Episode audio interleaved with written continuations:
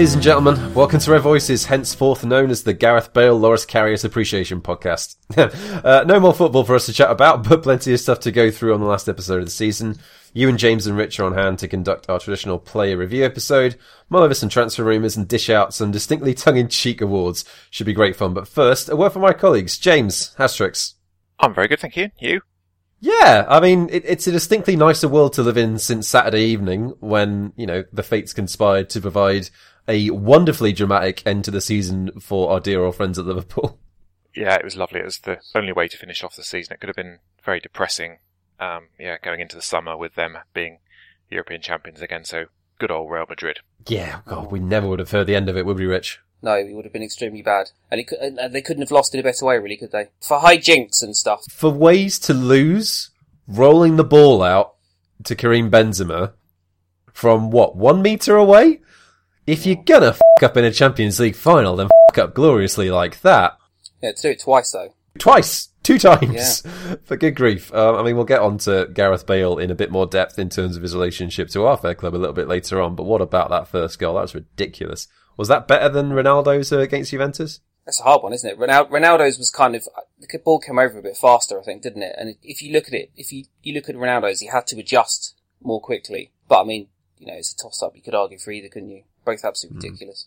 Part of me did wonder if Ronaldo was basically saying he was annoyed at, and basically playing up to this element of uh, his future being uncertain, primarily because Gareth Bale had sort of gotten there first and just completely stolen his thunder in Champions League final again.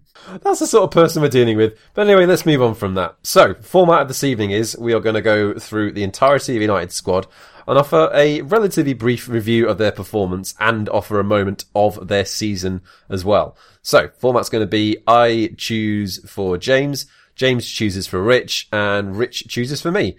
So I'll get started. Uh, James, how about Chris Smalling? Ah, Chris Smalling. Um, yeah, I think I think he's had his highlights. He's had his lowlights, but I think overall, if you're being looking at across the whole season, I think he's done okay. Um, I don't think he's been our worst defender, which is saying something.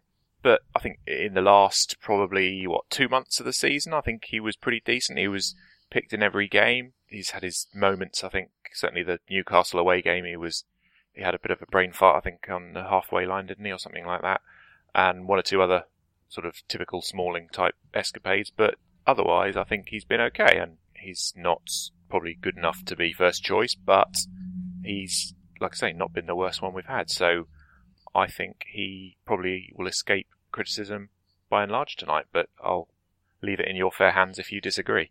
I think Rich might completely disagree, so I might open the floor open for that one. my biggest problem with Chris Smalling is that he's afraid of football. That's a pretty big problem.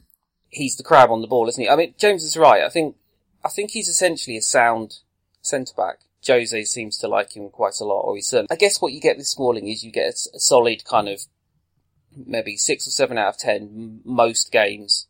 He gets the odd goal, and but he also has the odd brain fart, and you have to give up a degree of distribution for the back as well. I think what James James said is quite right. You know, for a, a successful United team, he shouldn't be playing centre back, but he would be a perfectly serviceable third or fourth fourth choice. I mean, I, would play by every week, even if United weren't playing. I just I just want to look at him and and, and somebody else as yet as yet un, undecided. But yeah, yeah. I mean, you know, I'd sell someone else first. Sell someone else first. That's that's pretty good logic, I would say. James, uh, for better and potentially for worse, Chris Smalling's moment of the season. Then moment of the season, blimey. Does this be a comedy one, or does it have to be a? It can be better or for worse, of... my friend. You go for it. Go with your heart. Oh God. Um, probably the derby. What do you do in the derby? Score the winner. what oh, do you do in the derby, James? sorry, I'm sorry. I'm thinking of. I was thinking of comedy moments or something. That is, I was thinking Derby. You know, he got sent off against. Um, you know, a few years ago. So I was thinking, uh, thinking along those. Did he get sent off this time? No. Yeah, from a positive point of view, definitely scoring those um, those goals and definitely the City um, City one because it's the surprise that a he actually managed to a be in the box, not fall over, and actually volley very very well, and uh, you know at two two. So um, such an important game. So yeah, we'll go with that. Thanks for rescuing me and actually reminding me that he actually has done some decent work in the um, opposition box. and not uh, his highlight is not a defensive moment. It is definitely an attacking moment. So yeah, I agree with that. That's um, that's his moment definitely. Nicky scored as many goals as Alexis Sanchez in the second half of the season. right. Anyway, James, who have you got for Rich? We will go with Daley Blind. Who? oh, Daley Blind. There's not a great deal to say, is there? Um, we were there for the penalty he scored against Benfica. Did he score another goal this season? Not that I'm aware of. No. No. No. Daley Daley Blind, a man who is he's a good footballer, but who's essentially too slow, too short, and too weak to be really good in any particular position. Which I, essentially is why Mourinho's going to sell him this summer if he can. I, I see Daley Blind leaving as a good thing, so that's a, a plus in in Mourinho's tally book. He's been okay, hasn't he? He's done. He's, I mean, he's basically in- like a mid-tier Swiss Army knife. He does several things he is.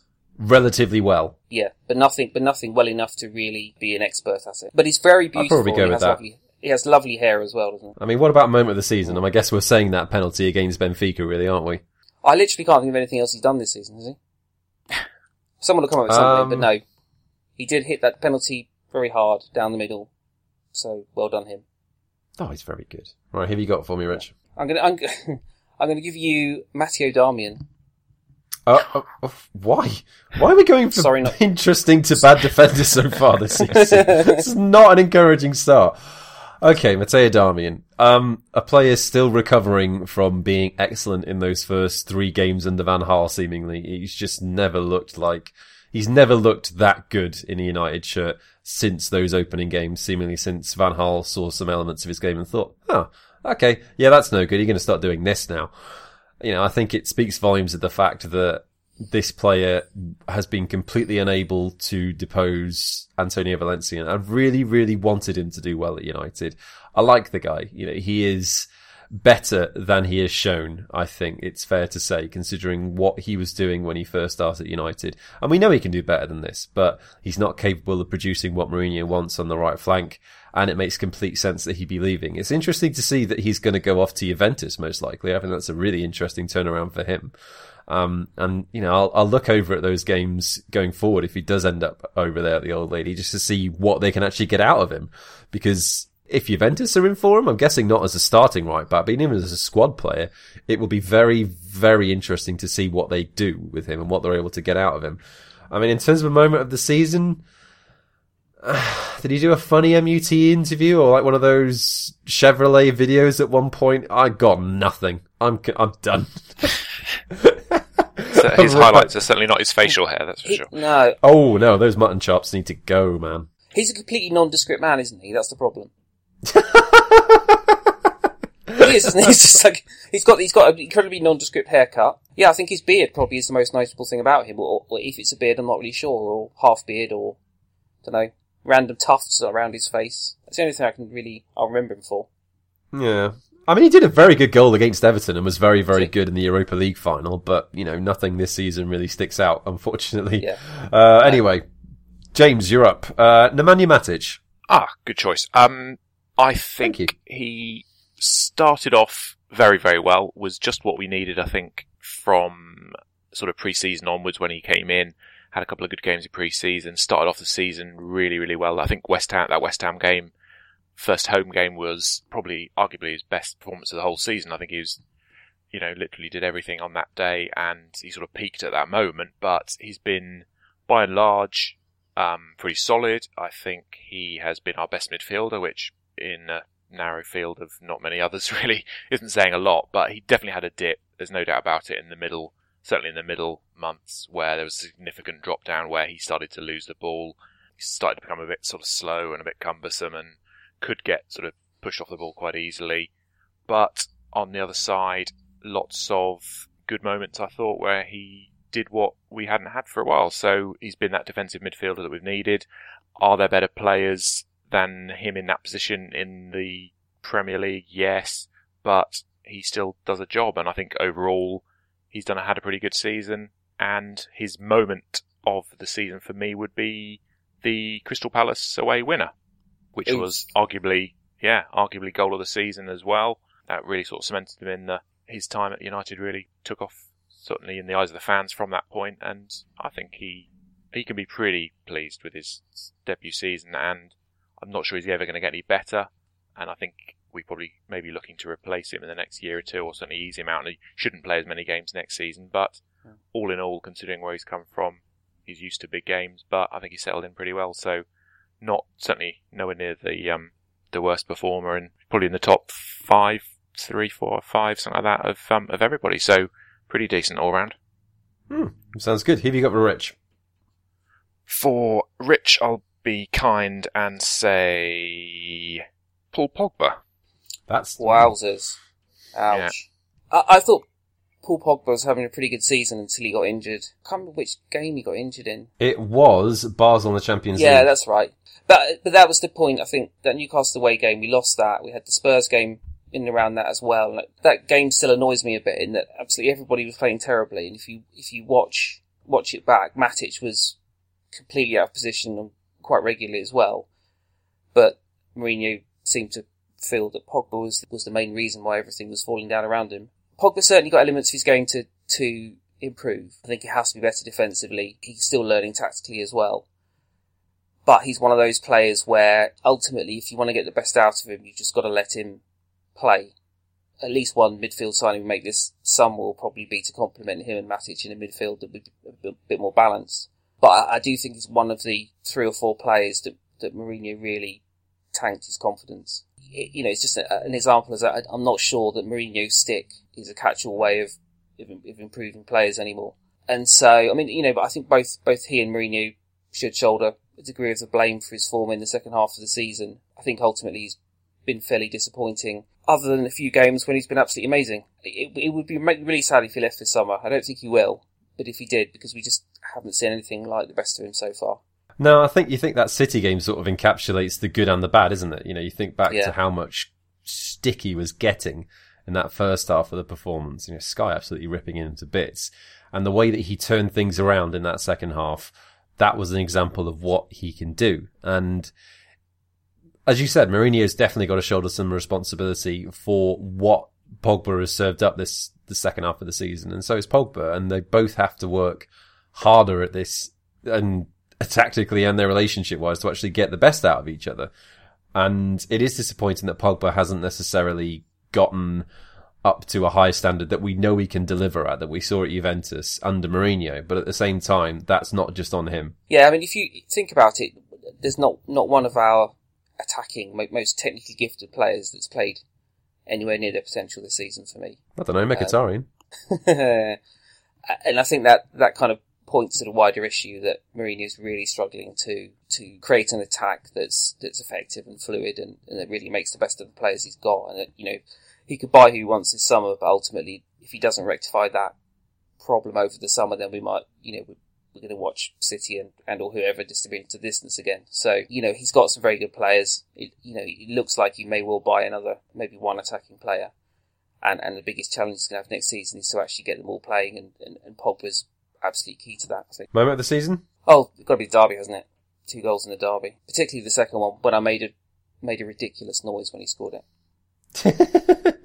Lovely. Right, who have you got for me then? What about Marcus Rashford? Marcus Rashford. Right. Again, I think it, it's similar in terms of report card to what we said last season. It doesn't feel to me like United's fan base as a whole. Obviously, it's so broad and vast, it's difficult to get a consensus on these sort of things. But I think there's still a good degree of patience with Rashford. I do think there's frustration. And I think if you go back to the Brighton game as an example of how he can frustrate, you know, in, in, the sense that, you know, he was there, he got the, won the ball back and just took too long and didn't feed Martial. And that was our one great chance of that game. And that was indecisiveness on Rashford's part that cost him. But by that same token, I don't think Mourinho has really helped him all that much this season. He's, in terms of what he's done with Lukaku, he's almost done the same thing that he did with Ibrahimovic and just played him too much because he didn't have enough trust in the players behind him in order to give them a chance. And when Rashford has played up front, you know, you think about the cup final, it's just not worked. I think there's definitely an element of Rashford needing to improve some elements of his game, but similar to the Pogba chat we just had just now, the cup final was an is a was a wonderful example of Mourinho trying to play one way and not having any alternative. We were trying to play Yeah. the system that we normally play with Lukaku, hitting long balls, trying to do crosses, and he was never going to get on the end of them. You know, Rashford is not bad in the air, but he's not the physical presence that Romelu Lukaku is. So we have to start adapting our game a little bit better in the situations to get the best out of him. Again, I think Rashford can improve, and I think this goal tally this season is encouraging but I think improvements do need to be made if he wants to really stick it and really push the Lukaku hard on a frequent basis. But again, you know, I'm still really, really appreciative that we've got him. I think the Liverpool game is easily the moment of the season just because of the way he took that first goal. The turn on the pass, I think it was what headed on from Lukaku, that first one the shot was absolutely fantastic and the way that he took those two goals was superb. You know, and that's an example of what he can do in the right set of circumstances. He's a deadly finisher on his day and that's why he's so exciting to watch. And I think we'll still, I think even regardless of what happens for this third season under Mourinho, I still expect that United are going to get something good out of Rashford long term. I think it might just take us a little while to get there. Right, okie doke. James, I'm going to give you Ashley Young. Oh, yeah, I think another of those players who has had a very good season, probably top five um, of all players, and but deep down you know he's not really shouldn't be first choice United player, but you can't really hold too much against him this season. I think he's filled the problem left back position pretty well. I mean, to be fair, you don't often see him get beaten in a defensive situation, which is for a a winger, which he's been, or a number 10 at some certain points, but a winger primarily, is pretty good def- from a de- defensive point of view, but he's just frustrating in the fact that he's a one trick pony when it comes to going forward, and that you know from the left he's going to get in good positions, but he's then going to stop, cut in on his right, cross it, and it's either going to go out of play or occasionally, say, one out of 20, it's going to hit Lukaku and look fantastic. But, you know, I think we all know that left back needs sorting out with a left-footed player, and that's where, you know, I think some of the transfer sort of rumours, as we may come on to later, will be centred around needing new fullbacks, and Young's a part of that. But he will certainly be there next season, a decent squad player. But I just hope he doesn't mm. play as much as he has this season, because it's pretty. If he does, then it's pretty damning on a who yep. Mourinho gets in, or and on the on the rest of them, even if if Shaw's still around he should sort of play certainly a lot less. But like I say, you can't really fault him for his effort. He certainly sort of gets the club, as the cliche goes, but he shouldn't be first choice anymore. Certainly not next season. And as for moment of the season, what comes to mind is Watford away. And did he score twice, yep. or am I? Yeah, and one was a brilliant he free did. kick. So I'm going for that free kick which I think was one of well, I can't remember too many other free kicks we saw sort of direct, and um, I've got a, I can't even remember it too well, but I know it was it sort of left everyone sort of dumbfounded, and I think even the camera cut to Mourinho and the rest of the bench, they're all like, looking at each other, sort of blank facing. How the hell has Ashley Young managed to do that? So I can't think of too many other highlights. He's just been pretty consistent, you know, seven out of ten most games, so he's had a really good season, but just ultimately not good enough to be first choice left back. Hmm. Fair enough. And for Richard? For Richard, I will give him. Well, we just talked about Ashley Young, so we'll go with Luke Shaw. Ah. I talked about the, the way that Mourinho kind of treats players. Luke Shaw's the one that, whilst I don't like the way that he that, that, that Mourinho's addressed the problem, I think he's the one that I have most sympathy with with Mourinho on. In that my feeling is I, I don't think he's played well when he has played. I don't think he's played exceptionally well since his injury, and he just never looks quite fit to me. And I think if you've had four managers who've sort of question your drive, perhaps, then th- th- th- there's probably something in it. Um, and it, it, just kind of feels to me that we're at the situation where Shaw just needs to leave and just go and start again somewhere and see how he goes because it's just incredibly toxic situation for him at United. I mean, I saw one of the papers a couple of days ago that suggested that he was going to hang on and see out the last year of his contract. I, I presume if if that was so, it'd be on the basis that nobody's going to pay him anything like the hundred thousand pounds a week he's getting at United. But that would make me really sad because he's is he 20, 22 now? you know, this these are the key years of his of his career now. He you know he either makes or breaks it. He's going to be a wealthy wealthy kid when he retires, regardless he just needs he needs to get away and and, and start again, perhaps move down a rung or two in, in the Premier League and start again and just rebuild. Perhaps refocus himself because I, I, can't believe that, that, that that many managers would, would comment on his sort of drive if, if it weren't the it weren't the case that he had had problem with it. I mean, I've, I whenever he's um, whenever he's interviewed, he's, he's he's very quiet and he always seems incredibly laid back, almost as if he's not listening. He's almost he's sort of kind of half asleep, and that's that that's kind of the impression you get from those who've spoken about him. So, yeah, Luke Shaw, I think probably Mourinho's right on him, even if his approach hasn't necessarily been very tasteful. A moment moment of the season, God only knows. No, I Was it the moment Mourinho said there might be few better left backs in the Premier yeah, League? that was Oh, then dropped him next game. Not dropped him the next day. yeah, not quite. It's not quite as bad as Fergie's. Phil Jones could be the best player that Manchester United have ever had, but but but almost as ridiculous, Well, admittedly, he said he could be, not that he would be, so he's given himself that out. I guess. Fergie likened him to Duncan He did, Edwards, yeah. didn't he? He did. That's more like Eddie the Eagle Edwards. One of the 80s kids there. Yeah, it Well, was. that's a reference I I get. say, there'll be about twenty percent of people listening to this will even understand what you're talking about. Who? It'll be on Google. yeah, I don't, I, Luke Shaw literally doesn't have a moment this season, which is sad. But No, no, no, no, actually, no, wait. He hit the post against West Ham. That would have been his first professional goal. did I? I didn't see that game. I was. Oh, yeah, you missed that one. Bless sunning you. myself oh, you really Eastern missed Europe out on that one. Yeah, right. I'm, g- I'm going to hit you with give you Henrikh Mkhitaryan just for laughs. oh dear. I think Mkhitaryan is a good example of how short-termist football is these days. You know, he started off United really, really struggling. Mourinho didn't seem to have much confidence in him, and it took what three, four months for that first season for him to actually get a decent run of games to show us what he could do. And if you think back to the first what five or six games of the season, he was notching assists like they were going out of fashion. He was actually playing really well. But I don't, I think he's one of the biggest casualties of United's dropping confidence and form in the sense that when the players around him weren't playing with much confidence, he just seemed to fall off a cliff completely, didn't he?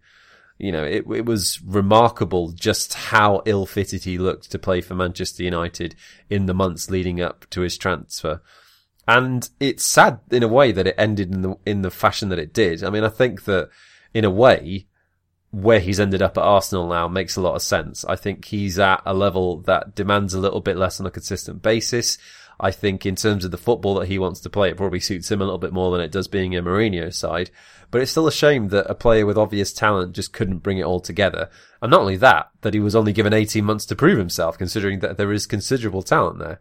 But there we go. You know, Mourinho took a punt on Alexis Sanchez, and that's something that we'll come on to later. But by that same token, I don't think Mkhitaryan has done all that much in the six months since leaving Old Trafford to suggest that we've really, really missed out on a talent that could really come back to bite us in the backside. I think in terms of one specific moment of the season, uh, ooh, uh, um, Score scoring against us. uh, God, he did, he did, he did, didn't he? I mean, there was that marvelous moment where he basically held his hand up to say, I'm sorry, I'm sorry, yeah, I scored against you. This is all really important. I'm such a polite boy. And he is quite a polite boy. Fair play to him. That was lovely and sweet. There we go. Right. James, you have got Ander Herrera. Oh, blimey. He's had a really, well, nondescript season as far as I can think. I don't think he's, as he, I think he's been injured for some of it or, um, just barely seems to have registered, you know, uh, in any sort of highlights or certainly perhaps he had his best, um, run of games towards the end of the season in the midfield three that perhaps we moved to, but even in those games, I think he sort of by and large wasn't particularly strong in many of them. I think there's one or two where he was very good. I think there was a Chelsea game he was he was pretty good, as he usually is against Chelsea. But otherwise, he's had a really I don't know, just like I say, nondescript season. No great assists or no great sort of highlights really. So choosing a moment for him is going to be nigh on impossible. Semi-final goal. Semi-final. Oh yeah, true. um, yeah, okay. Apart from the semi-final, um, no, that's that's fair. That his um, that was his best performance of the season by far. That Tottenham game. That was the game I was thinking of actually. But yeah, it's when you've got to sort of think. Considering the season before, he was probably our best player and player of the year, just about was he? He's he's yeah. I mean, he was being touted by everybody pretty much as you know next captain. Now, and then he sort of went into this season and could barely get a kick. So I think he's one of those players that again he's probably not quite at the level we thought he'd be when he signed. Hasn't really pulled up too many trees, but he'll be around next season as a squad player. Maybe his last season is he out of contract at the end of next season, so maybe he'll want to go back to Spain at the end of that. But just yeah, just overall pretty dull season for him, and he's got a big big season next year to, well, you know, with midfield uh, replacements on their way, he'll he may well struggle to to get near the team or even near the squad, to be honest. But he'll be, I'm pretty sure he'll be there. I don't think he's really someone that we'd look to sell, but depends. Maybe a, a Spanish club will come in and it might be a way of bringing in some extra money. But um, highlight, yeah, I mean, it's fair enough. Richard said it is the a the performance against Spurs in the semi-final and the obviously the goal. So yeah, that you completely forgot about. Herrera. Yeah, it's so memorable. Rich, let's be kind to you. I want to hear about Romelu Lukaku. Romelu Lukaku. Um, I would say he's been quite comfortably United's best outfield player of the season. That's even with the fact that he had a two to three month spell in the middle of the sort of t- towards the tail end of last year and the start of this year where he just stopped scoring altogether. His experience this season has been a strong argument for playing young players through their difficult times within reason because he's emerged from the end of it as a much better player, I think, than he started at the start of the season, certainly in terms of his all round game. He's still got got some way to go in, in terms of improving his technique, but he, he's certainly been leading the line much better um, prior to his injury at the end of the season. He's got 27 goals in his first season, which um, I, I looked it up. It's more than Andy Cole got, more than Teddy Sheringham got in his first season. I think he's more goals than Andy Cole ever scored in a season for United, which surprised me a lot.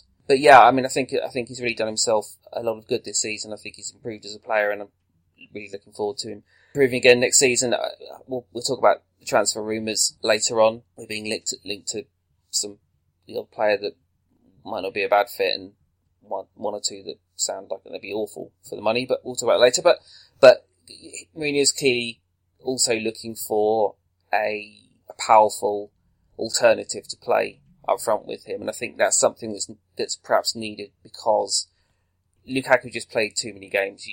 Just as with Matic, you know, ultimately if you've got one guy who you have to play every week to make your one, the one and only system you have work, then it, they're going to burn out at some point in the season. They're just not going to have the legs to play twice a week for, for most of the year. And as you said, he clearly doesn't trust Rashford as a as a backup striker, and he's obviously not willing to adapt and try and play a different way. So it makes sense for him to get somebody to take a bit of the load off Lukaku but I don't think we have too many complaints with Lukaku's first season. You know, I wouldn't say he's been exceptional, but I think he's had a seven to eight out of ten first season. Yeah, I agree with that. I think the thing with Lukaku in particular has been that he's actually done better in, and actually a better footballer than I think some of us gave him credit for. Yeah, well, he's. Be- I think he's certainly become a better footballer than, than, than people gave him credit for. I think. I think there was an issue early in the season where his touch was quite heavy. The ball was bouncing off him. It was. It was making it difficult for us to build up play and actually release pressure, but that's something he's really, really improved on. And I think he's shown that he can be, uh, he can be a much better player than people have said. And I, will argue this to my dying breath that he's by far the best crosser of ball we've got at the club at the moment. Which is mad. Yeah, Which is a shame. Yeah, I... it is mad, but it's a shame he can't cross himself. exactly, because that's where he's um he scored 27, 28 goals or whatever it is, but without any service from the wings or from fullbacks. So if we get some decent fullbacks yeah. who can actually cross the ball, you know, there's no reason why, with a bit of luck, he and staying fit, he could get 35 next season. And you know, he's literally had no service, no yeah. Crosses at all to deal with, apart from the odd young one. But that's just you know random. So. Um, yeah, I think I agree with that completely. I think he's had a really good season and he'll be even better next season. Yeah, moment of the season. I really enjoyed his performance against Huddersfield in the FA Cup. Uh, that was kind of towards towards the end of that really difficult period that he was having. And we went there, and I don't think United played well at all in that game. Huddersfield dominated territory. And he essentially scored two really good breakaway goals. And the first one was a, you know, a lovely goal and he, he got onto the ball, made a brilliant run, got onto the ball. I think it was pass for Mata. And, but yeah, th- those two stick in the memory for me just because I, I think they were, they're important for him at that particular time in the season. Right. You, I'll, I'll give you a chance to gush about Michael Carrick. Not literally gush, like verbally gush. Verbally gush, yes. okay, I mean, with Carrick, it's difficult to say that we've really missed him. I think that had things changed to a certain degree, and he actually decided to retire about a year ago, that probably would have been a bit more fitting than what we ended up with. It was great that he got that nice reception against Watford, and it's really interesting to see how his career as a coach alongside Mourinho is going to pan out.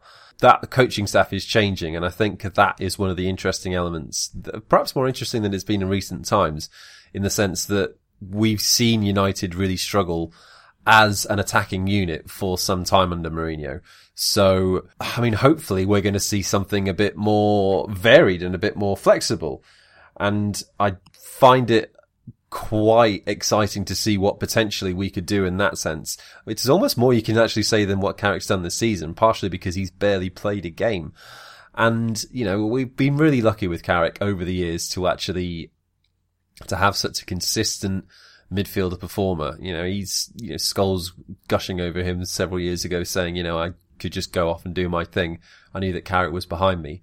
But I think over the last couple of seasons, it's clear that we need to replace him. And I think in some ways in Matic, we've got an operator who is capable, if he's not overworked, at performing to a decent level that would be regarded as Carrick-esque in a certain way. In terms of his moment of the season, I think it was just nice that he got that reception at the last game against Watford. You know, I think he deserved that. He's been a great servant for the club gosh, what is it? 12 seasons since 2006. Ooh, one, two, three, four, five Premier Leagues, couple of FA Cups if memory serves. Yeah, I mean, yeah, Champions League, of course. I was trying to think if he won any more FA Cups. But yeah, um, Charity, charity Shield. Charity Shield's obviously vitally important. But yeah, I think he's had a great career at United and it's lovely that it ended in the way it did with him getting the reception that he deserved. But I think again, I think he's one of several players that United have now lost and we need to replace and we need to move on from. And you know, hopefully it doesn't take us as long to sort out midfield's woes as it has been over the last sort of five, six, ten, twenty years.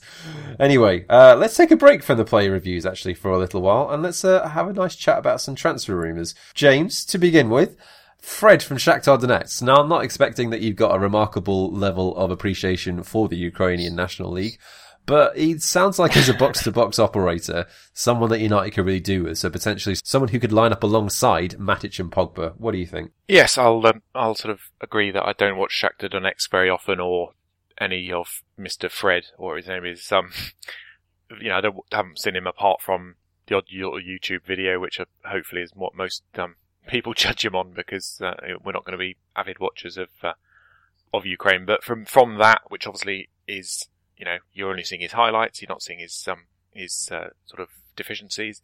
But he looks, yeah, excellent. To be honest with you, he looks excellent on with both feet, which is a bit of a rarity in the modern game and a bit of a bug- bugbear of mine that so many players are, are one-footed. But he's equally equally good with either foot apparently, and I think he'll be an excellent sort of number eight really as a on the right hand side of a three-man midfield. Maybe occasionally as a perhaps in the certain games he could be the you know, almost dramatic replacement because his passing looks excellent, to be honest, from what I've seen. He does go box to box um, at Shakhtar, but he looks like he could be someone who could control the midfield from the from the base. Excellent sort of short passer and longer passer, and looks like he takes a mean free kick. I think he did he score against City or somebody in the Champions League from outside the box with a free kick. So um, maybe he can take a corner or two, which would be nice to um, you know to bring to bring in. So he'd be, he'd be worth sort of um, 50 million or whatever we're going to pay for him from that. But yeah. I just want one player who can take a corner that gets oh, past oh, the first man. That is all I want yeah, out of life. Exactly. Just somewhere vaguely corner, you know, getting back to sort of Beckham levels of, um, of corners and Irwin levels, that sort of level. But, um, yeah, I'm not, yeah, he doesn't even take corners, but let's just give him a try. So yeah, he's, um, like I say, we're not saying we watch him in uh, every week, but from the limited amount I've seen, which is sort of heavily edited in his favour, but he does look a good player, and City were after him, so that's that's if if you know Lord Pep wants him, then he must be excellent. So yeah, hopefully we'll get it across the line and, and get him in before the World Cup, and then it's sort of put to bed.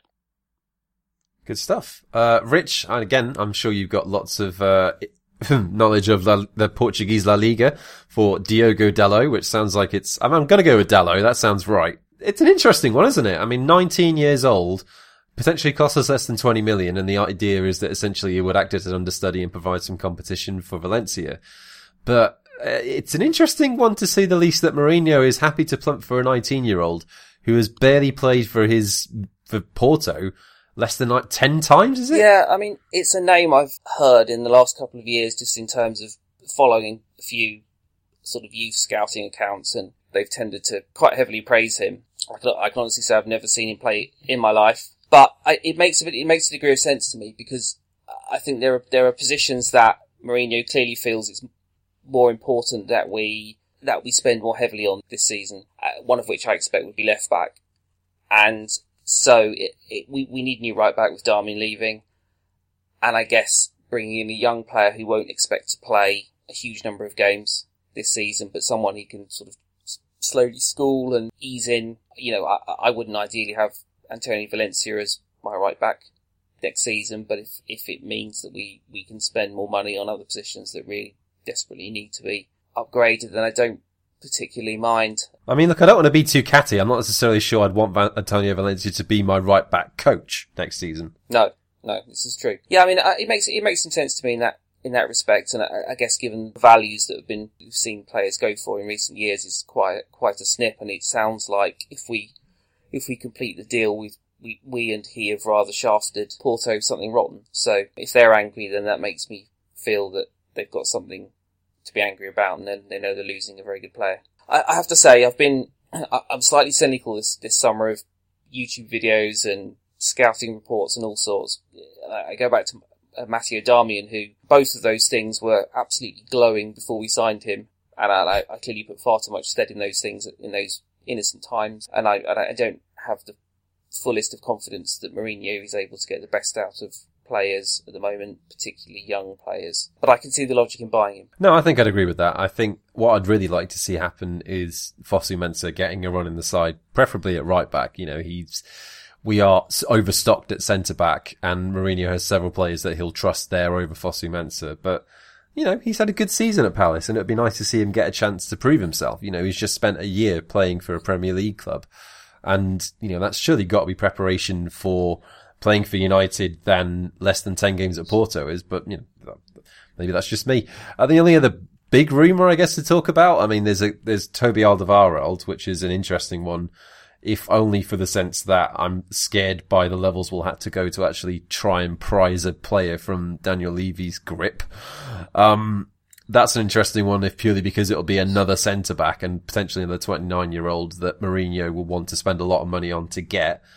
I just find myself thinking, are we still at this stage now? He's bought a centre back every year, not gotten rid of one. We've got too many. He just has to get rid of one or he has to improve the ones that he has. You know, what does it say about Lindelof and Bailly that again we're looking at adding to this? We've given Rojo a new contract, and there's no signals at the moment that Jones and Smalley are going anywhere. Yeah. So, I mean, Lord knows how that's going to play out, but there we go. Uh, the really interesting one, the last week or so, has been, you know, quite clearly Gareth Bale. Whether or not that is legitimate interest and whether or not that will lead to anything, because I'm pretty sure that Real are going to demand a lot of money and the fact that Zidane has just left Real as of today, was it? Yeah. Yeah, you know, Zidane's going to be leaving Real. Well, yeah, yeah, Zidane's left today um, that could change the landscape at Real quite significantly to the point where you would assume that perhaps the new manager coming in would want to keep Gareth Bale and will have ideas about what he wants to do with Real superstar players. But regardless, you know, Bale very pointedly saying at full time, I'm not going to, it didn't necessarily I'm not going to stay, but it was essentially making a plea of saying, look, if I'm not going to play week in, week out, then I'm not going to stay here and I'm going to have to think about my future. And, you know, I'm sure Ed Woodward's ears were burning as soon as he heard that. And, you know, it was only a year ago that Mourinho seemingly wanted him in the side and was telling him, you know, I can't sign you because you don't talk to me. You know, I, I can't imagine United's interest has dimmed that significantly in the last 12 months because Bale has still got plenty to offer.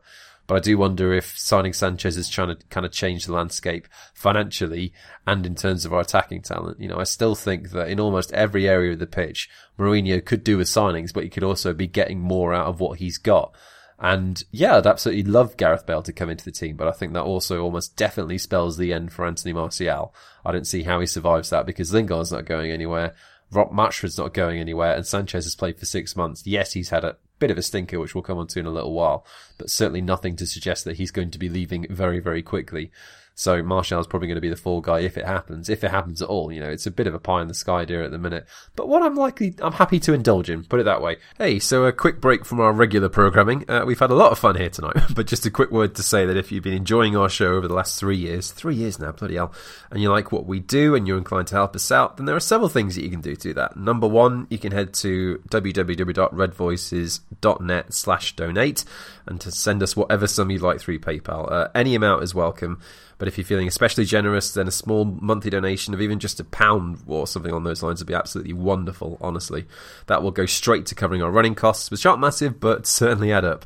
If you can't do that, then obviously do not worry about that whatsoever. You can assist us with retweets, mentions, leaving a review or rating on iTunes, or just recommending us to United supporting friends.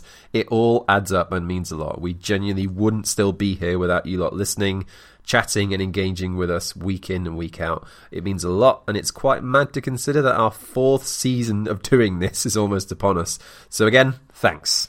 Right, let's go back to it. James, back on to the play reviews. Oh, Scott McTominay. Gilda, mate. Um, what have got to say about Scott That's the reaction McTominay? I Well, wanted. I can. I'll, what I'll do, I'll start with his highlight of the season. That was getting an award at the MUTV dinners or whatever, uh, Player of the Year award that Mourinho blatantly just made up on the spot to um, reward him for being sort of top of the class or his sort of um, Student of the year. Yeah, that was um, just for you know not going against him, turning up to every training session, trying hard, not complaining when he wasn't put in the team, all this sort of thing. So yeah, that's his highlight. But I don't know. I'm my sort of jury's out. I think as most people are with McTominay. I don't. I can't. He's, he's shown me nothing to say. He's a United player. That might change. He's almost sort of Darren Fletcher esque in a way, in the fact that you can't sort of see too much there. But there's, you know, he works hard. He's neat and tidy. But he, is he playing under orders of being playing it simple that Mourinho wants, or is there more to his game? I'm not sure there's more to his game than what he's showing. So the jury's out a little bit for that. But if we're going to bring in replacements for Carrick and Fellaini and whoever else in midfield, then you just can't see where he's going to get a spot. So maybe early part of next season he may go out on loan. I think that might be quite a good thing for him actually to get a, perhaps a lower or mid-table or lower table sort of Premier League team, or even you know I don't know someone like Lampard at Derby might take someone like him to give him some games because he hasn't played much and he needs to needs to play. So yeah, he's he's done well to get in the team. He's clearly sort of Mourinho's pet sort of project almost to to show what a you know what he can be if he if you apply yourself and listen and do as you're told really. So yeah, he's um I don't know jury's out a little bit for him for his future, but he's done well to to make the amount of starts he has really. Right, Richard, you can have Eric Bailly. The yeah, Eric Bailly where wherefore art thou? Eric Bailly makes me both happy and sad at the same time. He makes me the, the mere sight of his face makes me happy. You know, when he's fit, he's quite clearly United's best centre back by an absolute mile. The problem obviously is the fact that he's not fit enough, and also the problem appears to be that that's really pissed Mourinho off. Thus, he was rather disappeared for the last six or seven weeks of the season, which seemed quite counterproductive to me because you know, we lost the cup final because Phil Jones screwed up. And I'm not saying Eric Bailly is beyond screwing up, but he's he's a significantly more talented centre back than any of our other options there. I just hope that Mourinho was teaching him some sort of excessive lesson that wasn't really needed, but it is finite in time in terms of length, and that we go on tour and we start the season again tomorrow. And you know, if we bought Toby Alderweireld, then you'd expect that Bailly would be the obvious partner to him, and that's quite a nice combination between a guy who, who still needs still needs refining, he still needs to learn his game, and a guy who really is a, you know, one of the best defenders in the Premier League, very experienced and already you know an old hand. And I think one, that's one of the one of the issues we've had is that the, we've not had anybody particularly stable or, or, or extremely consistent to play next to either Bailly or Lindelof. And I think they both would benefit a lot from that. Moment of the season? Moment of the season for Eric Bailly. Was it smashing a ball in from two yards out against Swansea? Yeah, it was even closer than that, wasn't it? He was must, could must been about six inches off the line. Oh, I've got, I've got, I've got another one as well. The um, when he did that bit of skill on the halfway line against Liverpool, and everyone was like, "Wow, this is brilliant." And then what you didn't then see is that he they went on to lose the ball and Mourinho went absolutely nuts on him because he nearly uh, Yeah. Liverpool nearly counter-attacked on us. So that was quite amusing. I think it's a it's it's a t- it's testament to Bailly that he scored no goal in that game, and and I still absolutely adored his performance. just just because he's him. Yeah, I'd buy that. Right, Ewan, I will give you Marcos Rojo. Well, uh, he got a new contract. Explain it. He did. I mean, that's his moment of the season. That is Rojo's moment of the season. And I don't know necessarily what he has done this year to warrant a new contract, but he's gotten one. I'm not 100% against that. It's just I don't quite understand considering that he is either been A, unavailable due to injury or B, just not played quite how we've ended up at this situation. We just seem to have this surplus of centre backs that Mourinho doesn't really know what to do with. And Rojo was one last year that you could say that Mourinho actually did seem to improve and seemed to become a bit more solid because there was always that sense, especially when Van Gaal was playing him at left back in the, towards the end of his second season, which was an absolute disaster, that there was more to Rojo than we were actually getting under Van Gaal in particular. And he has done better under Mourinho. But I haven't really seen anything this season to suggest that number one, he really warrants that new deal. And number two, that he's really going to be able to cement a place in the side. You know, the things with Rojo has always been keeping fit and trying to stay consistent. And we haven't really seen anything like that this season. Yeah, he's had some decent performances, but again, you know, I think almost every single one of our centre backs at the club at the moment have got some drawback to them at the minute. And Rojo is just simply no exception to that whatsoever. And continuing on from that, basically every single one of our centre backs has got a drawback discussion. James, Victor Lindelof. I don't think he's been as bad as everyone said. That might be controversial, and you can shoot me down for it. But No, I, the just, I first- completely agree. yeah, for a first season, I think he started off where well, he wasn't getting, get, getting games, which never helps, and he had had that absolute horror show at Huddersfield where he looked like you know Phil Jones on acid and in a bad way. So that was horrific. But I think when then he sort of settled into the team, I think he played in the back three a couple of times, it seemed to suit him. To be honest, where he had a, he's very very good on the ball by the looks of it. Certainly that certainly helped, and I think he had he had one game I remember. I think was it I think it was the Watford away we were talking about earlier with um about Ashley Young, but I think that was his best game um, from what I saw, and he just in that first half he was just really really good, and I think he showed he's got something, and I think he came into the team towards the end of the season and sort of looked like he was starting to settle. You know, he's still you know still some work to do, but he's very good on the ball, and he looked like he was growing in confidence. So I think next season will be a big season for him, and he'll yeah, I think he he's got a chance of being first choice, perhaps alongside Bailly if we bring no one else in, but if we bring Alderweireld in, then I think he could be a, a sort of a backup to him and certainly one to retain rather than look to ship out. So, yeah, I, I think he's there's cause for optimism with him rather than being that outstanding, but not as bad as everyone said, in in my opinion, anyway. As for a highlight, well, low light obviously was um, was Huddersfield, as I said. So highlight, yeah, I'll just go with the, the Watford game, which I just some reason I can just remember praising him on that day and thought in that first half he was excellent and just looked a really good centre back. So unless you can think of anything better for him, we'll um we'll go with uh, yeah that game against Watford. Lord, no. Who have you got for for Rich? Oh, I'm going to pick his favourite player, Marwan Fellaini. Yeah! Do him! Do him! Are you going to say that. We're all at that this situation now where Marouane Fellaini has a month left on his contract, and we're all literally counting down the seconds. It's like a game of Jeopardy. It's like Liverpool in the Champions League final, where you had you had that week build up, and then you had to you have to watch the game, which was like kind of like the the moment of truth, and then and then ultimately it all ended up well. Um, and it, that's that's kind of how it feels about Marouane Fellaini's contract. Just kind of counting down the days until until those final seconds where we're just not quite sure. We just and then and then he'll he'll leave, and we'll all just like there'll be a sea of calm will descend across United diaspora around the world. Yeah, yeah, absolutely. Everything will be calm until we sign Marko Arnautovic. Yeah, that, that's true. You know, it's all been said about Fellaini before, hasn't it? But psychologically, has come to be symbolic of the post-Fergie era and the relative inadequacy of the signings we've made since. He's a guy who ha- has has his uses, clearly works hard, but isn't good enough. We've talked about five or six players already, but he's another one of those ones that just isn't really good enough to be playing for Manchester United in, in, in a team that's going to get anywhere near winning something really important. You know, part of the hope for him to go was that maybe Mourinho would stop relying on a big lump to get him out of trouble, but as we now learned, he, he's just looking at trying to sign another big lump to replace him. But hopefully, this big lump will be slightly better on the on a football than than Fellaini is. I can't get past. I can't. I can't see past this season the, the, the game at home when picking him instead of anybody else in that midfield next to next to Nemanja Matic was just the the most grossly ridiculous thing that Mourinho's done this season because it just left us with the most immobile, least technically gifted midfield, probably in Europe. in that, that, that stepped on a foot that stepped on a football pitch in European competition that week, and as a result, Sevilla just passed around us and we were just easy. I might be wrong, but I'd say 99% of United fans are, are hoping that his moment of the season is the moment that that contract expires and there'll be Ooh, fireworks and, and, and, yeah, mariachi bands and all sorts celebrating his departure. I mean, you know, a moment of the season, I would say him coming on for Pogba against Basel. Obviously, it was rubbish that he was replacing Pogba, who is a very good footballer, in my opinion. Controversial, I know.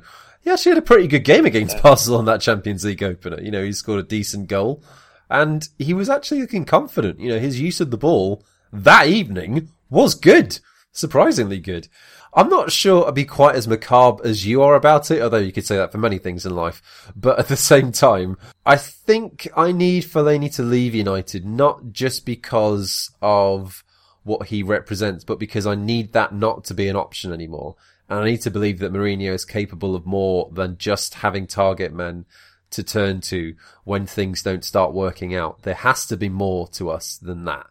And if it's a case of taking some of these players out of the squad who we say are quote unquote not United standard, we've said that about several players tonight and over the last few months, and the average level of the squad goes up, great. Obviously there's still question marks over what Mourinho can get out of these replacements but I think it's symbolic for Fellaini to be potentially on his way out. But what a ridiculous situation where Marouane Fellaini, Marouane goddamn Fellaini is holding Manchester United hostage for a new contract. And he is leaving not because the club are selling him. He is leaving him because he doesn't want to accept a new contract. what is this world? right. Rich, who have you got for me? Right, Ewan. I give you Juan Mata. Juan, oh, of all the seasons that we've watched Juan, and don't get me wrong, I love the man. I think by the last couple of months of this season, I have become relatively convinced that it's time for United to move on from him. I don't think we're going to get much more out of him than we have now. I think in terms of what he can provide this United side, he's still able to provide, and I think sometimes you can see him come on as a substitute and really sort of weave our attack together. But I don't think that happens enough. You know, I think highlights of the season, you probably look at that uh, brace he got against Leicester City. Lovely free kick in the second half. You know, obviously it was ridiculous that we couldn't hold on to the result, but that certainly wasn't down to him. And you know, if we're going to go off topic for a second, another uh, absolute highlight is his common goal initiative. You know, it's not often that you hear about, well, certainly not on this level, players being so, what's the word I'm searching for? Philanthropic with their money. And it's great to see someone like him, such a charming man who is a great advert for the game and a great servant for United, lead that. It's lovely to see. In terms of him as a footballer, you know, I, I think that he's struggled over the last several months in particular with United's pronounced dip in form and this rigid structure that we've had to the point where Mourinho clearly still trusts him, but there are several other players that he trusts a little bit more than him in that 4-3-3. You know, he's, he's not that great out wide. We do have better options on the flanks. The only really way it would work going forward is if he was playing as a number 10, and that then requires us to play potentially Matic and Pogba alongside each other, and we know that is not going to get the best out of Pogba. So, you know, another year of Mata, I'm not hardly going to complain because I love that man, but I think at the end of that contract, I think it'll be a big hug and a bit of a tearful goodbye, but it'll be the right thing to do. Right. Uh, James, you have Sergio Romero. Oh, Sergio. Um, what's he done? Well, he's been cup keeper, so I think did he play and never not concede a goal all season, or am I making that up in terms of cups? Maybe he didn't concede many, but I think he's done pretty well considering when he was bought, he was looked at as a bit of a sort of comedy keeper and couldn't sort of catch anything and was going to be a disaster. I think he's a better keeper than I thought he was, and he's made some pretty good saves at certain times. So it's when De Gea does have a rest, which obviously he needs it from certain times. I think he's filled in pretty well, and I think all people are talking about is maybe that he's going to look to move on somewhere and get a number one spot somewhere else, which you can't really blame him because I think he's too good to be a number two. So, considering limited games, he's had a very good season. He clearly doesn't kick up a stink of being number two. Considering he's Argentina's number one, or he was, I don't think he's going to the World Cup, is he now? I think he was injured. He's, yeah, he's done pretty well. And being back up to De Gea is not a bad position to be in, but he needs games, so if he goes, then fair play to him. But his highlight of the season would be help. I'm going to give you a pass um, on this one. Save fair, he James. made, yeah, that save he made, yes, that saves. one, that was great. Yeah. Yeah, that save he made against that European team in the Champions League. That I can't remember, but it was very good. And though that save, oh, absolutely, fully agree. delete as applicable. Rich, okay, we've done one keeper. Let's do the other one. David De Gea. Wow. Oh, why does Rich get the good one? Wow. Because I'm nice. Because I gave him Marouane Fellaini, so I'm sort of bouncing it out for him. I, I, don't, I don't think I need to say anything else apart from wow, do I? Um, no, that's enough. quite clearly the best goalkeeper in the world by a mile, and I, I fear, I fear for my sanity if he ever left. And uh, how many, how many moments of the season could there be? David Gea is the one player that you, you'd have to think that, that there's out, there has to be spoilt for choice in terms of moment of the season. There was a, um, a compilation video of all of his best saves of this year. He must have made seven or eight absolutely stupendous saves this season. Saves that I wouldn't imagine any other goalkeeper in the Premier League could make. I would say I, I, my personal favourite was the save at Stoke when I think it was the shot from from Jesse really close in and he just got his hand up and tip, tipped it over the bar and his reactions were ridiculous. Or I suppose alternatively the game at Arsenal when he made two or three really significant saves and must have must have had to save about 15, 20 shots over the course of the game. There's not much else to say. Mourinho said last year that it's it's there's something wrong if your goalkeeper's player of the year. And and there is something wrong if your goalkeeper's player of the year, but if you, if, if a goalkeeper's going to be player of the year, then it might as well be the best one in the world by an absolute mile. And that's him. Please don't ever leave, Dave. I give you Anthony Martial. Anthony Martial again, another man that I love, but another man who has really, really struggled at points this season. And yeah, there's a big caveat to add to Martial that you know again, how much do you take into account Mourinho's treatment of him and the decisions that the manager has made, and how much has that actually affected his season? You know, you look at where he, how he was playing prior to Sanchez's signing, and you think back to how things have actually turned out since. You know, 45 performances, alright, a lot of those have been substitutes. 11 goals, you know, that's only six short of his best season for United when he was first joining us under Van Gaal. So it's not a complete million miles away from that. You know, in terms of moments of the season, I think back to that wonderful goal against Everton when we just moved into a higher gear in that game at Goodison Park. We were wonderful to watch. We were just exquisite at times. And that's something that we just haven't seen anywhere near enough of from the entire team, let alone Martial.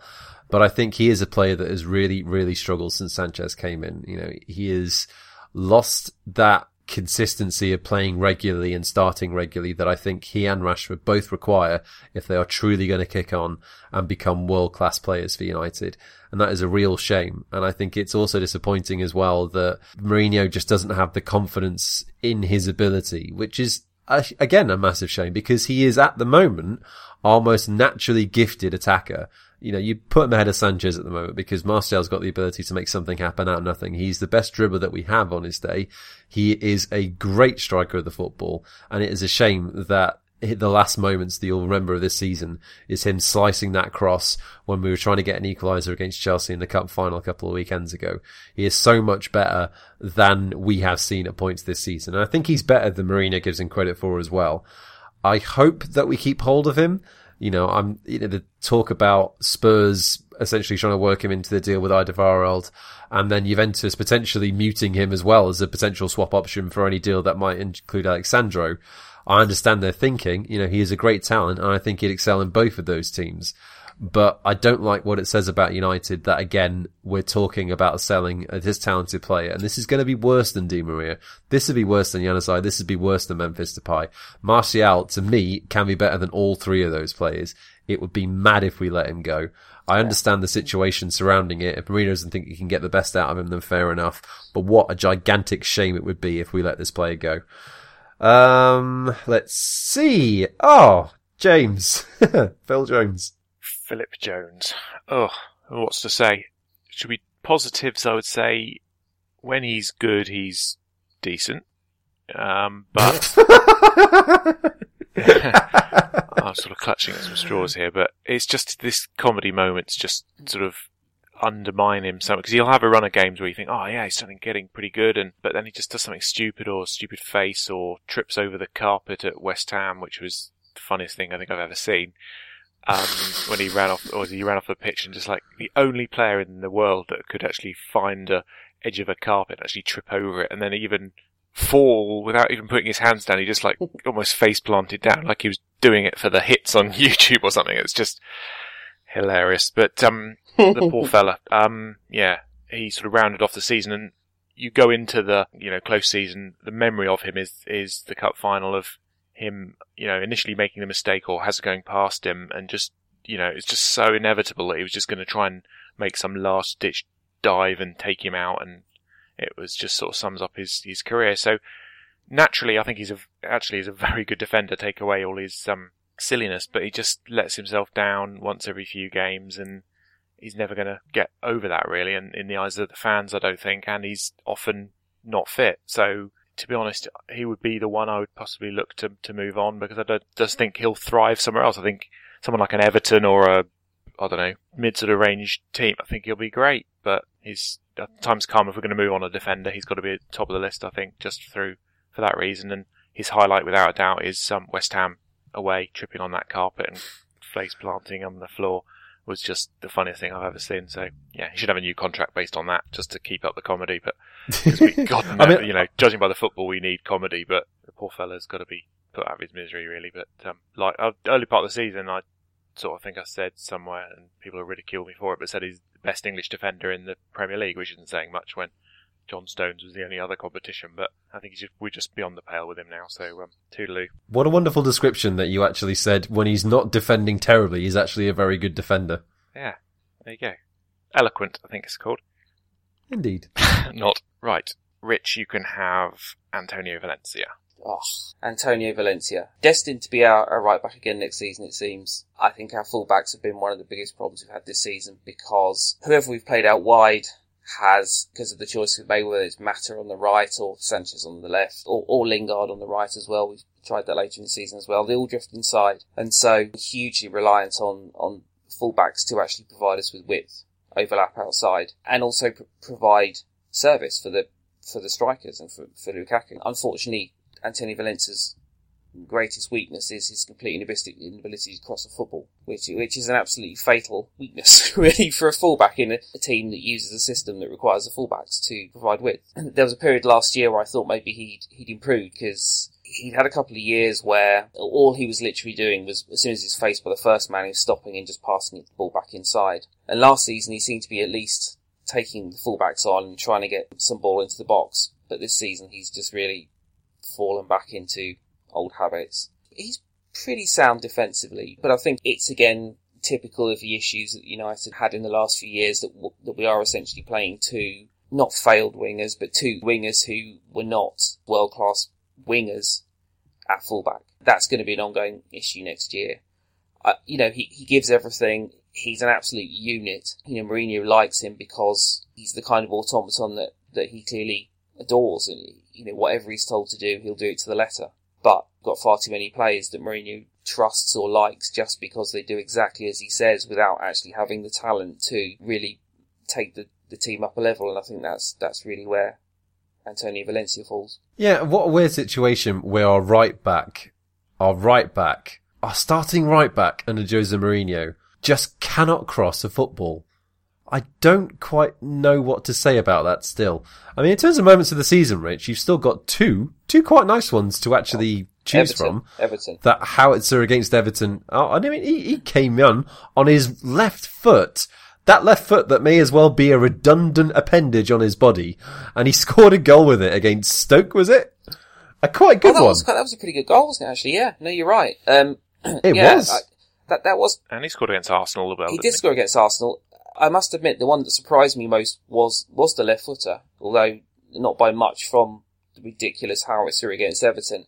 I, I reckon if I'd scored a goal like like hit that goal that he scored against Everton in, once in my career, I'd die happy. That's just just one of those one of those hits where I, I think he kind of caught on it caught it on his kind of lower shin as well. You never ever ever hit a football that sweetly again in his entire life. It's it's just one of those goals. Haven't United don't score enough goals or haven't scored enough goals in the last few years that have actually made me make a, noise like a an animal that's being killed by a large predator. And and that was one of those occasions this season. yeah, that's fair enough. Go on then. Who have you got for me? Ewan, I give you the enigma that is Alexis Sanchez. Discuss. Oh, I was hoping for Lingard. It was just Lingard and Sanchez left, and I knew you weren't going to give me the good one. hospital pass for the last one. Oh, you git. All right, Sanchez, Alexis Sanchez. I was really, really excited. I got swept along by that wave of enthusiasm when we signed him. That video was mercurial. It was great. It tugged on the heartstrings. It made you excited. It was incredibly emotive. And that was almost the highlight of his time at United so far. And that is worrying. If there is any indication of how damaging it can be for Mourinho to let a player play themselves out of their slump, I think it's Sanchez. I think he's played for the quality of football that he's delivered. He has played far, far, far too much. And I think if you look at the likes of Rashford and Martial struggling for consistency and a run of games in the side, considering what they've been up against on that left flank, it's remarkable that Sanchez has been allowed to stay in the team that long considering his form. And it's just not gotten that much better. His moment of the season is pretty straightforward apart from that signing, which was that wonderful header against Spurs. He took that so well considering he was leaning backwards at that point. He did excellently to get that one in. And I would still rather have him in our squad than not. You know, and I think Mourinho talked about almost as a, like a, a pr- preliminary excuse saying essentially, I don't like to sign players mid-season because I think it might take a little while for them to adjust to what we're trying to do. Hopefully that's the case and this was just a rough time for him because he's been playing so much football.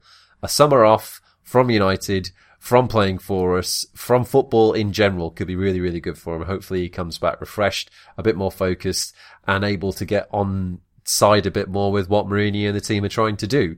You know, God knows what that is, but hopefully he can get on side with it. But regardless, you know, we can, we can get so much more from Sanchez than we've gotten, I think. I don't think he's completely shot, but I think it's this damaging thing that Mourinho's got when he's got players that he trusts that carry out his instructions, even if they're not playing well. He's so blinded to that element that he doesn't look at form. He doesn't look at how they're doing and he just refuses to make decisions based on that sort of form that will take them out of the firing line, even if there are just a couple of games, and just bring someone else in, younger, who could do with the games, who could do with a bit of a confidence beast. He will frequently just drop players because he's pissed off with them, and that is far more reductive than I think he's willing to admit. But yeah, hopefully miles better from Sanchez next season because, you know, he really, really needs to buck his ideas up. This was not a good six months for him. He didn't look confident. He looked like he was running down blind alleys essentially with no idea of what he was doing. You know, he gave the ball away a lot, but you expect that from Sanchez, but certainly not to this level. It's just been a really disappointing six months from him. But I guess in that sense, the only way is up. So I'll leave that there. I mean, Rich, what do you think? I think he's another example of the general way in which Mourinho's struggled to get anything out of his forward players. I mean, if you take a guy, an established class player or close to world class player, and, and he comes into this team and he can't, you know, he's, I think he's probably put in max a, a game and a half at any sort of level all season. I mean, it really surprised me when we got him and then immediately played him on the left because we, you know, Martial was playing well at the time and it, and it, it looked like a more obvious fit to try and get him on the right hand side. So we had quality on both sides.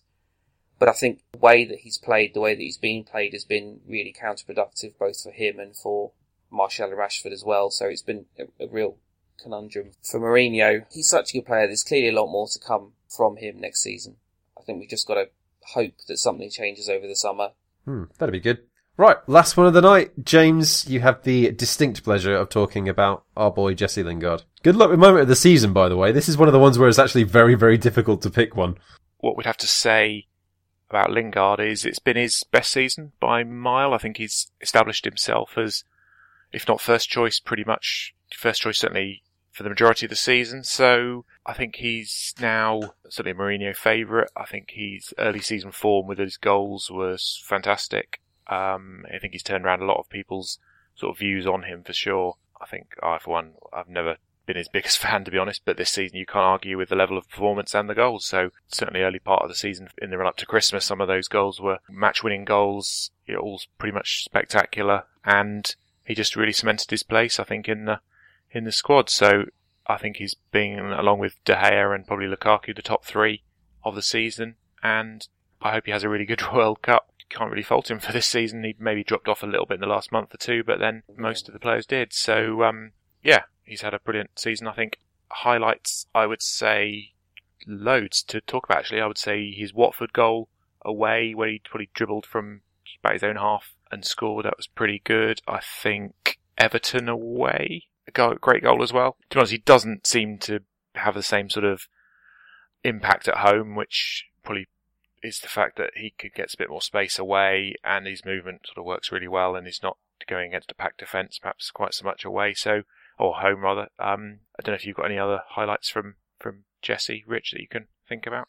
Arsenal away was fun, wasn't it? Um, oh, of course it was. Yeah, the, sorry. Fir- yeah. the first goal he scored, the first goal he scored was it was a nice finish from him, but it, the move in general was a really really nice move and a little sort of reverse pass from from Martial into him. I think he suffered this season because, uh, or towards the end of the season because we moved away from playing with a, a, number 10 again. And I think that's where he, it was really Mourinho losing faith in Mkhitaryan and trying Lingard there that was the start of his kind of purple patch. And then once, once we decided to fall back on the 4-3-3 again, then Lingard kind of gets pushed out right and he's not quite as effective there because he's he's not he's not a, a kind of traditional wide man. He's, he doesn't dribble past players. It's all about finding space. And as he said, I think there's a lot less space at home because teams are more compact and they defend deeper and so his best attributes are kind of tamed a bit. But even then, I mean, you know, the two goals he scored against Burnley when we were 2 0 down were really, really important goals. He got a brilliant goal against Derby in the FA Cup when we were really kind of scratching for a breakthrough towards the end. He's just another one. I mean, he surprised loads of people, but I think he's another one whereby he's a really, really, really handy player to have in. You can rotate him and get, you know, you're going to get a level of performance and he can still score some goals for you, but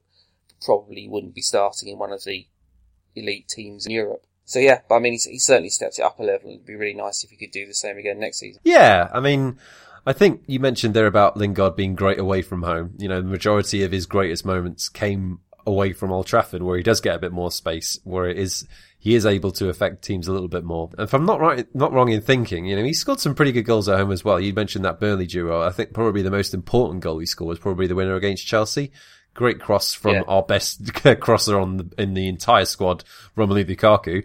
Did really well to get on the end of it. It's been good to see him step up to that level, but the challenge is now, considering he's had his most prolific season at United, is to improve on that. I think, you know, he and Martial and Rashford are, have done well in parts this season, but I think categorically, I think they all need to step up another level or so if they're really, really going to impress Mourinho consistently. But again, I think it's great that Lingard's been able to reach a level consistently and provide so many great and impressive goals this season to a level that not many of us considered that he'd actually be able to get to. You know, it's, it's been really impressive at times. And that real, that purple patch was a level above what I thought he was capable of, which is great. You know, that's really enjoyable. Um, and that is actually the entirety of the team, lads. Well done, we did it! And we didn't yeah. die. We didn't. Hurrah! Right, the only thing left to cover before the end of the season is our alternative awards.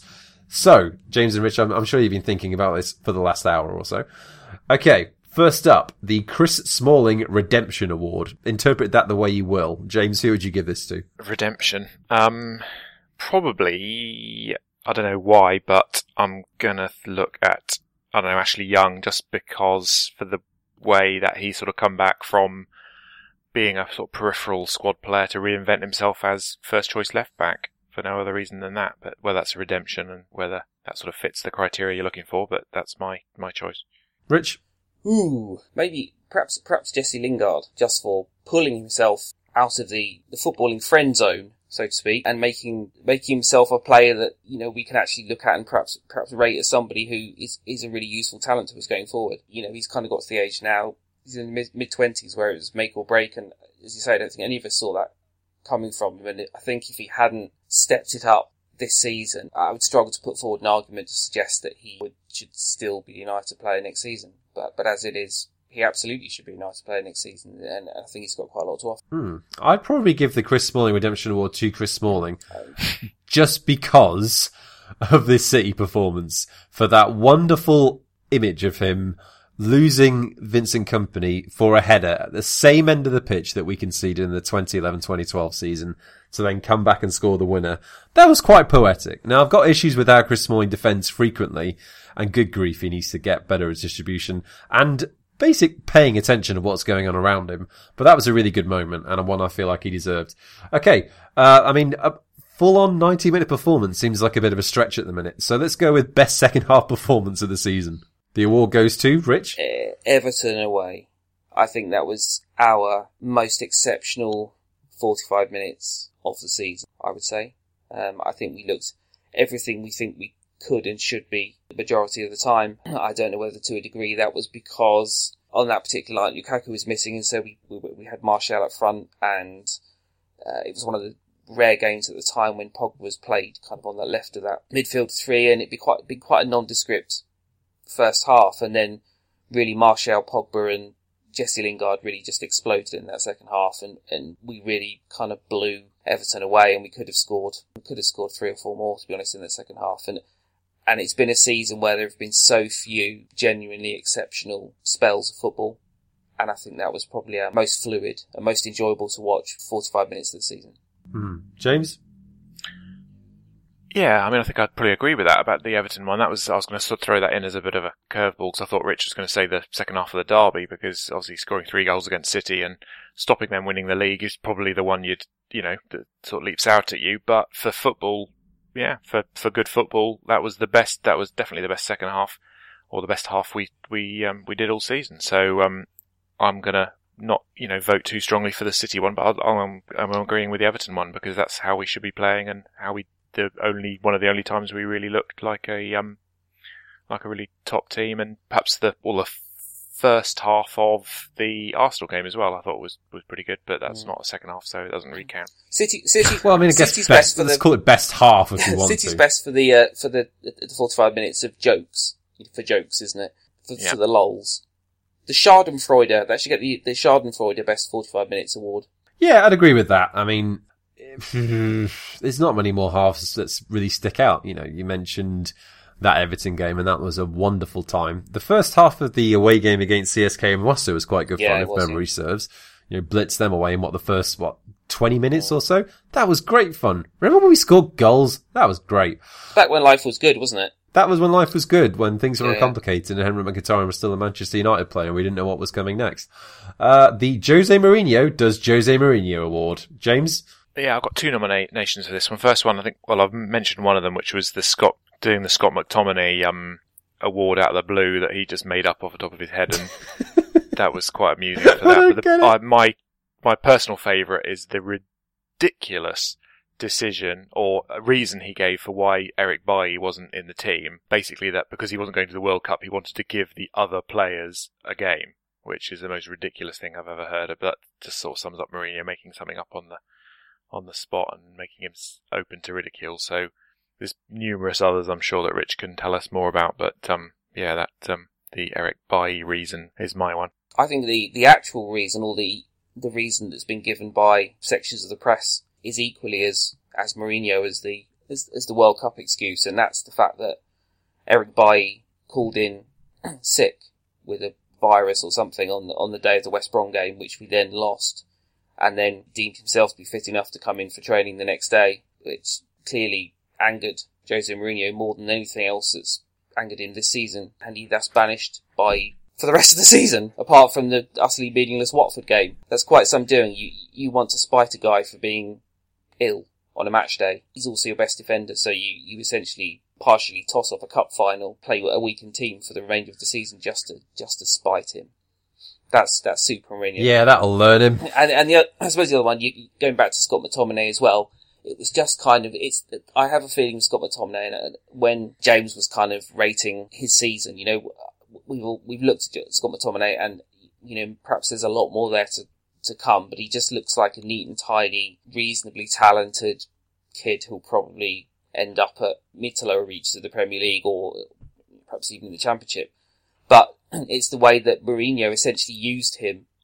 And it's done McTominay no harm, so it's, it's, it's furthered his career greatly, but, but he's essentially used him for multi-purposes. He's used him so that he can say, look, I develop young kids from the youth system. He used him so that he could teach Paul Pogba a lesson and then, and then he used him so that he could essentially give himself an award at, the awards night and say, look, didn't I do great with this kid from the youth team? All, all of which are, are the most Mourinho things ever. There's quite a lot to go on this season, to be honest, because he's certainly been in relatively Machiavellian mode this year. I've got another one to chuck at you though. Post Sevilla. Just for the pure disregard he was sort of showing at that point. I mean, it, again, you, t- you talk about Machiavellian, and that was Mourinho as most Machiavellian, surely, because basically it was a masterclass in deflection. I'm not necessarily sure he fully believed what he was saying, but what a way to rile up the fan base at a very key point in his managerial career at United to basically say, well, you know, United are used to getting knocked out of the Champions League. This is nothing new. That is a wonderful way of deflecting people and getting them annoyed. But the problem is it didn't really work that well because we were still thinking, why on earth was that performance so bad? Yeah. But yes, I, I, I, remain still quite ticked off by that. So perhaps that's probably the most Jose Mourinho moment, Jose Mourinho moment of the season.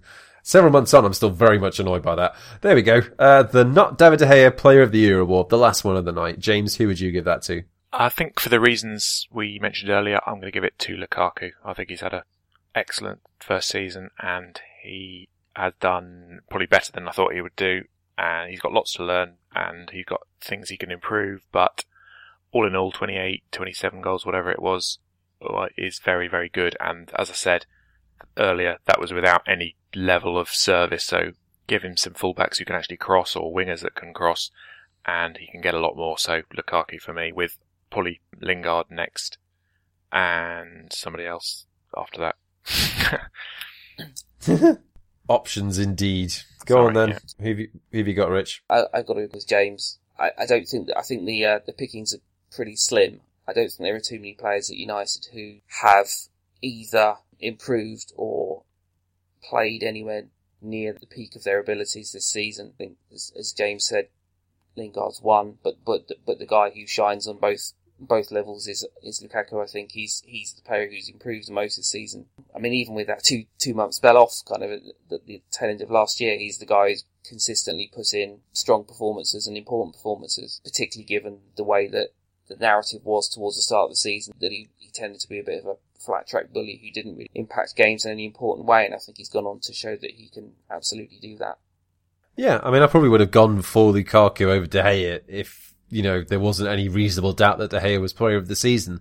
I think that gap between sort of, gosh, what was it, sort of October, January, where Lukaku was really struggling for goals, perhaps maybe takes him out of consistency a little bit in terms of a performer all across the season, where De Gea didn't really have a low spot. I think maybe you could say he was culpable for one or two goals that he could have done better at, which is remarkable when you think about it.